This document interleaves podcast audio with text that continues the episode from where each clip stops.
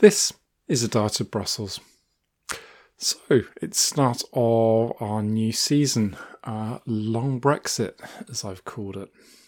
As I said in the little trailer for this season, we want to try and take a more rounded look at the changing relationship between the UK and the EU. So to give you kind of a sense of what we're thinking about, we've got a number of things going on that I think are setting us up for a period of potentially significant change, or at least discussion about change in that relationship. So we're now here in December 2022. The UK left 2.5 years ago, nearly 3 years ago, from the EU. We've got the two treaties, the withdrawal agreement that regulated the exit from the EU, and then the Trade and the Cooperation Agreement that deals with the new post-membership relationship between the two sides. Now, those are both in place. They're both contested in different ways. There are various issues that are at play and have been for a while. Most obviously, the Northern Ireland Protocol within the withdrawal agreement. So we've got these frameworks that are set up and notionally are there on a semi-permanent basis. But we've got, I think, 3 or 4 things that are likely to produce change. Firstly, we've got a change of leadership. So we've got a shift from Boris Johnson's time in office, which was very much characterised by a emotional appeal to get Brexit done, which seemed to translate into an almost visceral rejection of anything that looked like cooperation with the EU or with, air quotes, Europe. Now, firstly with Liz Truss, briefly, and then with Rishi Sunak, we've had a shift in tone. So we have much warmer rhetoric. We have a willingness to be seen to be doing things together with our European partners, to use that kind of language. Most obviously, the attendance at the European Political Community meeting in Prague back in the autumn by Liz Truss. But, you know, also Rishi Sunak as well has continued that, you know, cooperating on various things, not just on things like Ukraine, but also on things that relate to energy, to cooperation with France on small boats, all these kind of things. So we've got some kind of change in rhetoric. We've got a Prime Minister who is presumably now in post until the next general election. But that's the second big thing that's important about the next year or two, is that we have a general election coming. It has to be held by late 2024 because that will be 5 years after the last general election.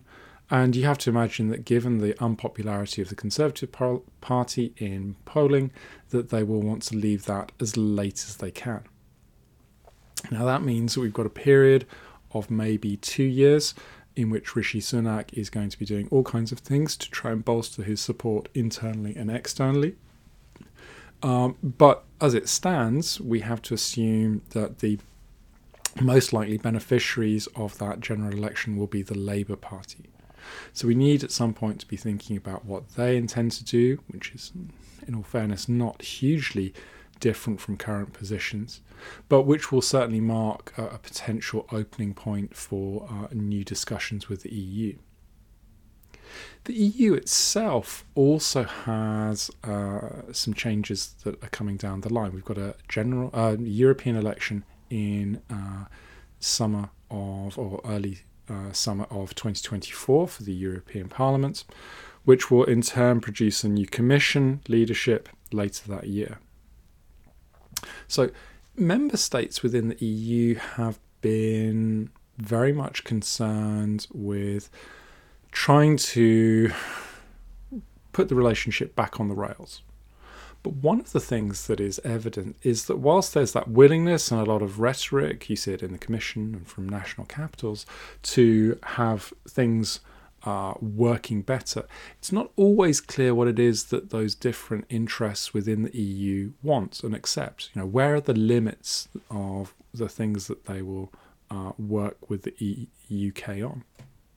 Now, all of that suggests that there's still a way to go on the European side, as much as there is still a pressing need in the UK for, well, clarity about what the purpose of the exercise might be. One of the things that's been interesting for me as somebody who's worked in this field for an extended period is that now, again, we see more people talking about the need to have clarity about the strategy that the UK is trying to follow. So there are things here which are in the air, which are potentially coming together, driven by internal and external factors to the UK. But that's not all that's in the pipeline. And this is why I think, you know, we're at a different phase. Two things worth stressing here. Firstly, the treaties themselves are not static and stable.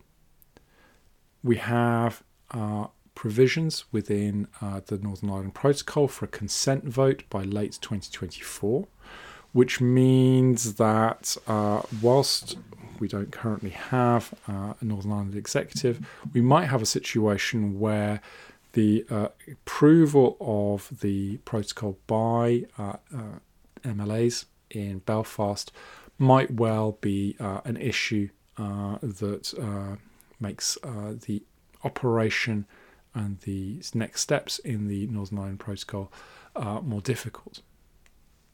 Likewise, the Trade and Cooperation Agreement has a review clause in it. So every 5 years, there is to be a full review of its provisions, and that's due in 2025. So at that point, there has to be some discussion and negotiation between the two parties about that arm of the relationship. So the treaty framework that we have is going to be under close scrutiny in the next 2 years as we move towards those kind of key elements. But beyond that, I think we also need to recognise that the UK is also made choices that are liable to produce some further difficulties. So maybe here we should acknowledge that whilst Sunak has talked more warmly about working with the EU and finding points of cooperation, that has also come with a view that the legislative initiatives that his predecessors put in train should continue. And here there are two key pieces of legislation that are of interest to us. Firstly, and probably most visibly, we have a Northern Ireland Protocol bill that is currently making its way through Parliament and is somewhere between the two houses right now. But in January, there is likely to be more progress on that. Now, that bill provides powers to the government to disapply pretty much all the major sections of the protocol unilaterally. Now, that's clearly not something that is allowed within international law. It is not agreed with the EU and is driven by domestic pressures within the Conservative Party, to some extent by pressure from the DUP, who've now made their participation in the Northern Ireland Executive conditional on that bill becoming law and being put into effect. Clearly, that legislation places the UK government on a collision course with the Commission. And the Commission has been very clear, as have member states and has the US federal government, that this is something which is going to be highly problematic.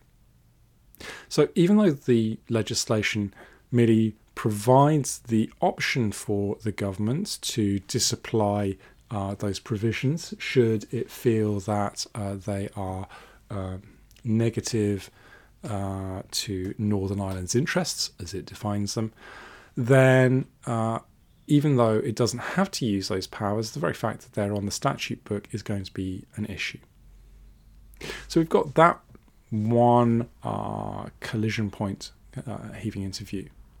But we've got another point of tension, which is going to be around, which has only recently gained more interest, and that's on retained EU law.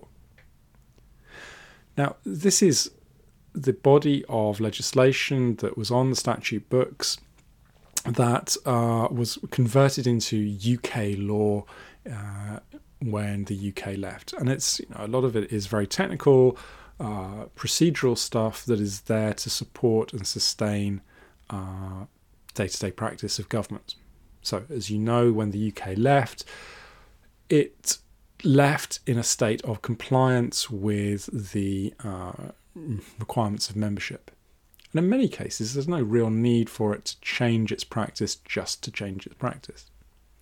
But over the last 2 years, we've had more interest from factions of the Conservative Party to say, well, this is a symbol of how the EU continues to control our lives and is pernicious and is something that we must be free of. And so we have now a retained EU law bill, which is just starting out in Parliament, which says that by the end of 2023, all of the remaining legislation, if it hasn't been accepted or recast into native British law, then will automatically be sunsetted and be removed from the statute books. Now, that sounds, well, what does it sound? It sounds simple and logical that, you know, if you've left the EU, you should free yourself of its provisions. But as this autumn has demonstrated, that is not a simple process. Firstly, we're not entirely sure how much legislation there actually is. The UK government maintains a tracking website which identified about 2,500 pieces of legislation across government that were within these categories. Since membership ended back in 2020, only about, less than 20% have had anything actively done to them. And that includes maybe about 8% that have been repealed, so often things like provisions on agriculture or fisheries or transport policy, things that were run from the EU, which have come back into UK, and clearly you don't need the pieces of enabling legislation that are there. But most of the rest has stayed in place, and the reason for that is partly because some of it is very useful and practical and there's no intention to change it, but also because there's a large body that civil servants simply haven't got to have a proper look at. That was underlined some weeks ago where the Public Records Office discovered another 1,400 pieces of legislation that had been missed in the initial trawl. So the danger here is that the UK ends up sunsetting this legislation without even knowing what that legislation might be or what the impact might be. Now, why does any of this matter for anyone outside of the UK? Well, the simple point is that part of the Trade and Cooperation Agreement arrangements rely on convergence and alignment on various standards and regulations. So most obviously and most inflexibly, there is a commitment to what's called the level playing field, which you may remember from the negotiations in 2020. Now, that level playing field said that both parties would cooperate to ensure that they stayed broadly in line with each other on things like environmental protection, workers' rights, other kinds of social questions. So they wouldn't try and undercut one another on those important in their own right aspects. Now, what's not clear with the retained EU law action that the UK is on at the moment is whether any of those provisions might be compromised by the removal of that piece of legislation.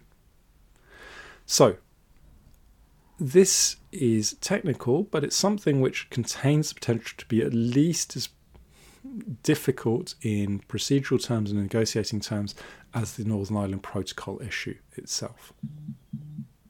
Now, that's worth stressing because one of the real lessons that we've had over the last 2 years since the UK left is that membership and post-membership relationships are not static.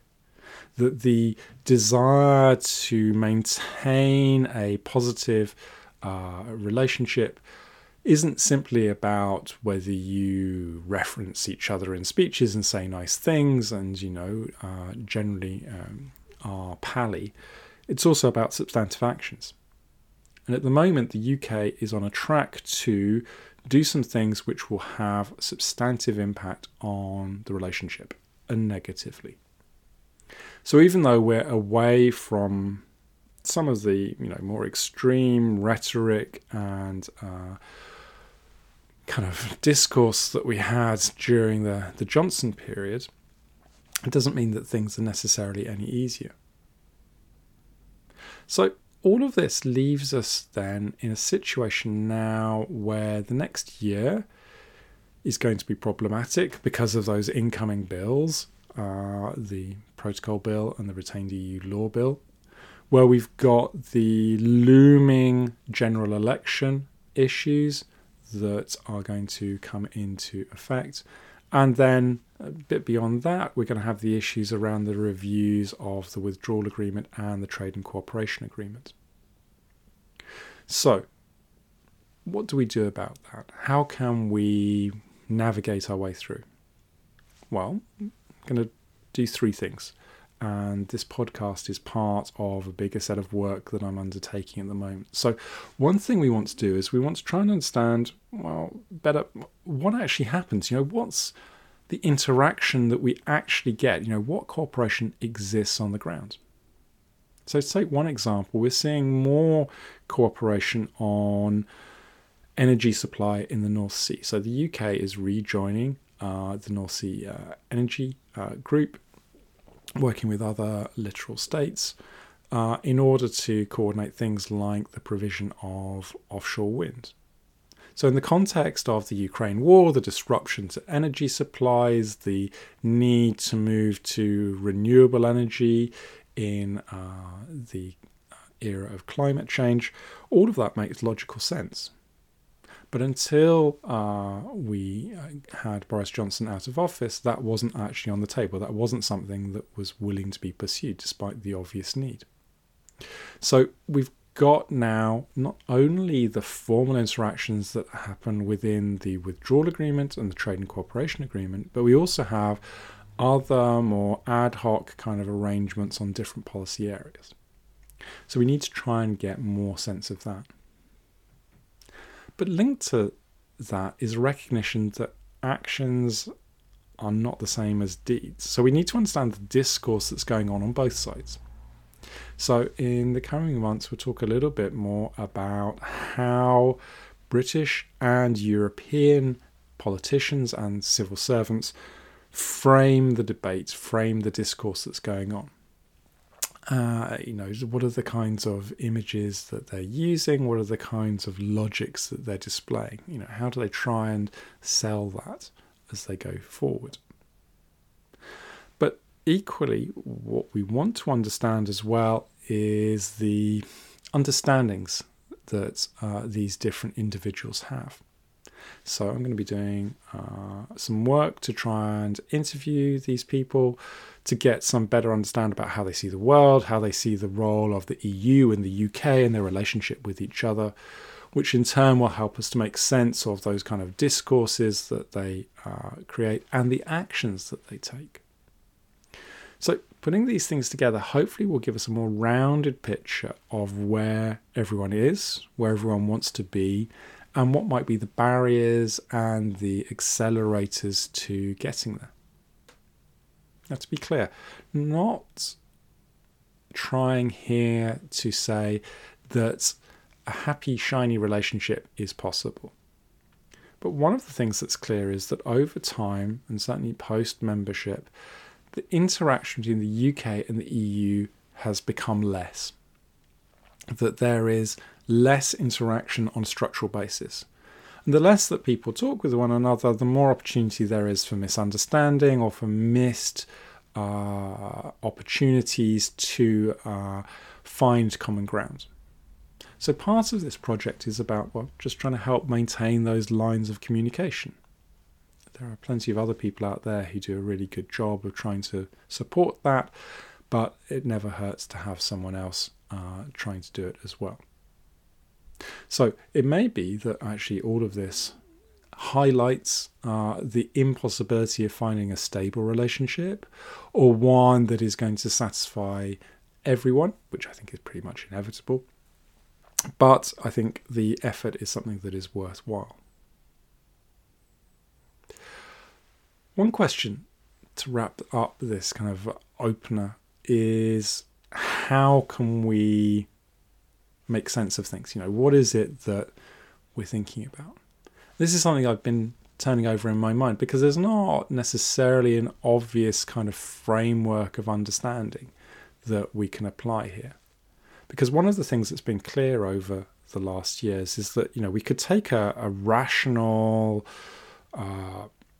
utility optimizing kind of approach. We could say, well, look, you know, just let's look at the numbers. The obvious thing or the logical thing to do is this and that and something else. And one of the things that's been very clear in the Brexit debate, particularly in the UK, is that rational calculation is not the most useful way of looking at things. In purely economic terms, Brexit is not a logical choice for the British government to pursue. It imposes extra costs on British industry that, in terms of transition to a post-membership relationship, and also static costs that, you know, trade with what remains the largest block of export markets is now more difficult, more expensive and slower. But evidently, that is not all that's going on here. You know, how do we measure things like the notion of taking back control, the notion of borders and immigration, the freedom to make choices that are British choices rather than ones that have to be coordinated and compromised with European partners? So I think we have to acknowledge that taking a rationalist kind of approach is not going to be the most useful kind of approach here. Instead, we have to take something that is a bit more subjective, a bit more accommodating, and which recognises the different understandings that people have, which is precisely why we're doing these different elements together. So if I can be mildly pretentious for a bit, let's throw in a bit of Bourdieu, because why not? Bourdieu was known for many things, apart from being a complicated French philosopher. But one idea that I found useful in the past is the notion of habitus. This isn't Bourdieu's own idea, but he really ran with it.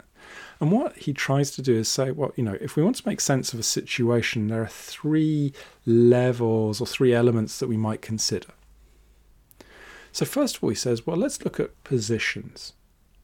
Where are people? Where are actors in society, in a social field? You know, that we create this space of social interaction, and within that we can say, well, okay, this person is like this, that person is like that, that person is like something else, you know, and these are the things they do. So again, you know, it's about looking at the kind of the substantive content of actors. But what Bourdieu says is, as well as that, there is also a disposition that actors have. So it's about their understandings of the world, their understandings of society, their understandings of what they're trying to achieve in all of this. And those are different from but related to the positions that people have. So I might think about being acting in a particular way because it makes sense in this particular social field, but my disposition is actually to do something slightly different. So, you know, it's not particularly a political kind of concept, but it's helpful to think a bit about, you know, that disposition against the position. And, you know, it's why people sometimes are a bit annoying that, you know, what they think and what they do are not always the same. So understanding that disjuncture is helpful. And finally, Bourdieu says, well, we also need to think about transitions. That why does change happen? That society is not static, social interaction is not static. So we should also have an understanding about change within the system. So if you like, this is more procedural than the kind of the static elements of positions and dispositions, but recognises that those positions and dispositions in different ways move and change over time. So quite how we apply that in this particular case is something that we'll come back to. And it may be that we decide that it's not the most useful model, but it's certainly a starting point. Because one of the things that's clear is that the current situation between the UK and the EU isn't stable. It's internally inconsistent. It contains pressures and forces and actions which are going to provide further pressure that will disrupt that situation. We've got political actors who want still some very different things. Some of those are rather marginal in political terms, but there is also clearly a pressure on the British government that is not inconsiderable, which continues to try the force. That's why we've got the Northern Ireland Protocol Bill and the retained EU Law Bill still making their way through Parliament. It's probably not what Rishi Sunak is most keen to do, but he clearly feels that he doesn't have the political capital to turn against that. So, as we move into a new phase of Brexit, that will take a very long time, far longer than the life of this podcast, to resolve, we might think about those different elements as we go forward. Hopefully that gives you a sense of where we are right now and gives you some ideas that we're going to pick up in future episodes. But for now, it's very nice to have you back. And if there are things you particularly want me to discuss, please do just drop a comment into our website, which is www.adietofbrussels.com. Until next time, I shall say goodbye.